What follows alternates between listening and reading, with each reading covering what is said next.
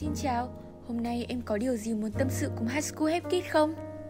Chào mừng các em đã quay trở lại với số postcard tiếp theo của dự án High School Have Kids Và chỉ còn có 2 tháng nữa thôi, các em sẽ bước vào một trong những cuộc thi quan trọng nhất của cuộc đời mình Đấy là cuộc thi truyền cấp Không biết là các em có còn đang lo lắng hay gặp khúc mắc trong quá trình ôn thi không? Và chị vẫn còn nhớ ngày năm ngoái Chị đang khá áp lực và căng thẳng, Khi kỳ thi đang ngày càng đến gần Và chị biết là các em cũng đang cảm thấy thế, có đúng không nào? Đồng thời, chị thấy hiện nay trên các nền tảng mạng xã hội đã xuất hiện khá nhiều những cái content về việc thực hiện hay sử dụng những thứ liên quan đến tâm linh trước mỗi một kỳ thi quan trọng.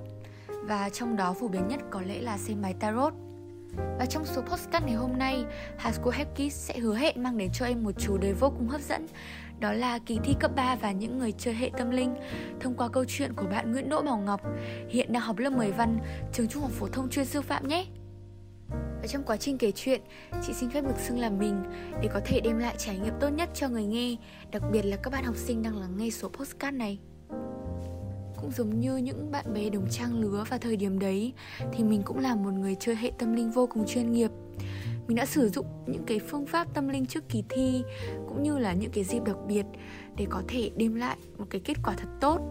Mình biết là tarot ảnh hưởng rất nhiều đến bản thân và đôi khi ngay chính bản thân mình thôi cũng bị phụ thuộc vào nó. Nên là trong quá trình thi cấp 3 thì mình đã tạm rời xa tarot để tránh bị sao lãng trong cái quá trình học tập và trong suốt cái quãng thời gian học cấp 2 ấy, mình đã luôn ao ước có thể trở thành học sinh của trường Trung học phổ thông Chu Văn An và mình đã để trường Chu Văn An là nguyện vọng chuyên và nguyện vọng thường.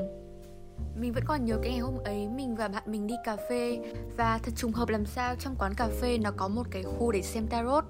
Mình đã chú ý đến nó và mình đã phân vân không biết là mình có nên xem hay không. Nhưng cuối cùng thì mình lại không vượt nổi cám dỗ và quyết định đi xem tarot mình đã hy vọng là mình sẽ nhận được một cái kết quả trải bài thật là tốt. Nhưng mà đúng là hy vọng càng nhiều thì thất vọng cũng sẽ càng nhiều. Và cuối cùng thì cái kết quả trải bài của mình nó cũng không được như mong muốn.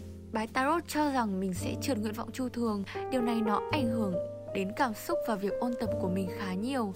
Mình đã suy sụp và thất vọng và ngay sau đấy, những cái ngày tiếp theo, Trong suy nghĩ của một đứa trẻ non nớt 14-15 tuổi lúc bấy giờ, Thì mình đã phân vân rằng không biết là cái quyết định chọn trường Chuvana này Nó có phải là một quyết định đúng đắn hay không nữa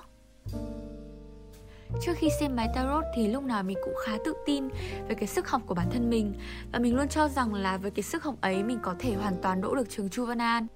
Nhưng sau khi xem bài tarot xong thì mình dần tự ti về năng lực của cả chính mình Đến mức mà trước đây khi làm toán thì nó chẳng có gì là khó nhằn đối với mình cả. Nhưng mà đến bây giờ, mỗi lần không thể làm được một câu toán trong đề luyện Mình đều rất là stress. Đến mức mà mình phải bật khóc và tự hỏi rằng là Mình thực sự đã kém cỏi đến mức này sao? Nhưng thực sự mà nói rằng thì lúc đầu mình cũng không tin đâu. Nhưng lúc sau mình lại tin Nhưng rồi lại không tin. Cảm xúc mình cứ lẫn lộn hết cả lên.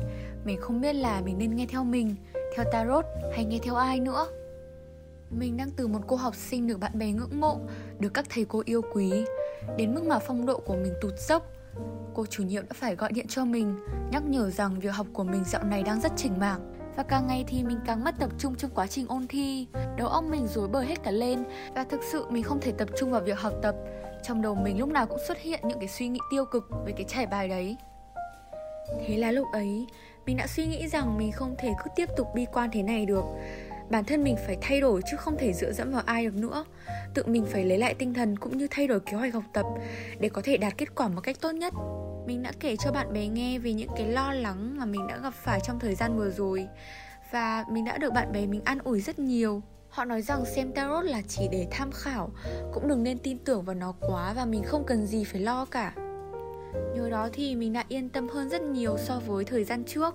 Mình đã dành ra hẳn một ngày chủ nhật để có thể nghỉ ngơi cũng như phục hồi tinh thần.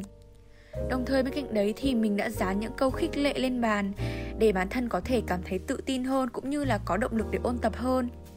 Không chỉ vậy thì cái việc lập thời gian biểu để cân đối giữa việc chăm sóc cho sức khỏe thể chất và tinh thần của bản thân và việc học tập cũng là cách phục hồi vô cùng hiệu quả. Cuối cùng thì kết quả của mình đã nằm ngoài mong đợi. Mình đỗ cả trường chuyên sư phạm, nguyện vọng thường và nguyện vọng chuyên của trường Chu Văn An và điều đó đã làm mình tự hào về bản thân hơn bao giờ hết. Vậy là câu chuyện đến đây cũng đã kết thúc rồi Và từ câu chuyện trên thì chắc hẳn mỗi người nghe cũng đã rút ra được những bài học cần thiết cho bản thân mình. Đó là nếu quá tin vào tâm linh thì sẽ gây ảnh hưởng xấu trong quá trình thi cử bởi vì đây đều là những điều chưa thực sự xảy ra và cũng không có gì đảm bảo tuyệt đối chính xác nên nó không thể hoàn toàn đúng 100% được. Và không chỉ vậy thì nếu ta nghe được những cái câu trả lời không tốt thì nó có thể ảnh hưởng đến tâm trạng cũng như là sức khỏe tinh thần nữa.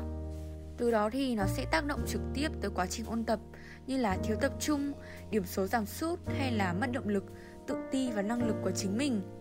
Và từ đó nó có thể làm cho chúng ta bỏ giờ cái việc học tập của bản thân mình. Đây là một việc không nên làm đúng không nào? Nhưng mà tuy nhiên bên cạnh đấy thì có một số việc liên quan đến tâm linh nhưng mà nó lại không đem lại ảnh hưởng xấu. Ví dụ như là đi văn miếu này, nó có thể giúp chúng ta hiểu thêm về danh lam thắng cảnh của đất nước hay là việc thờ cúng tổ tiên Điều này mang yếu tố tâm linh truyền thống nhưng mà nó lại không gây ảnh hưởng tới tinh thần hay tâm trạng của sĩ tử. Thậm chí thì đây còn là những cái việc nên làm trước khi chúng ta bước vào những cái kỳ thi quan trọng. Ngày xưa ấy thì ông cha ta hay được dặn trước khi thi là không nên làm việc này, việc kia, hay là không được ăn món này, nên ăn món kia. Như ăn xôi lạc thì sẽ lạc đề, hay là ăn xôi đỗ thì sẽ đỗ. Đến bây giờ thì thói quen này vẫn còn tồn tại nhưng mà những cái việc kiêng cữ này chỉ là lời truyền miệng của ông cha ta ngày xưa, Nhưng không vì thế mà nó lại phản cảm không hợp lý Chúng ta có thể hoàn toàn kiêng cữ theo ý muốn Miễn là bản thân của chúng ta cảm thấy thoải mái Và không làm ảnh hưởng đến sức khỏe và dinh dưỡng của bản thân là được. Vậy nên là các em lớp 9 không cần quá lo lắng Nếu như những yếu tố tâm linh không dự báo một kết quả tốt như các em mong đợi. Thay vào đó thì hãy cố gắng học tập thật tốt Bởi không định mệnh nào có thể diễn ra nếu chúng ta không cố thực hiện nó. Vậy là số postcard ngày hôm nay cũng đã đến lúc kết thúc rồi. Cảm ơn bạn Bảo Ngọc vì đã chia sẻ câu chuyện của bản thân với những thính giả của High School Happy Kids Broadcast. Cảm ơn những thính giả đã lắng nghe và hãy cùng nhau đón chờ số podcast tiếp theo tại Spotify của High School Happy Kids.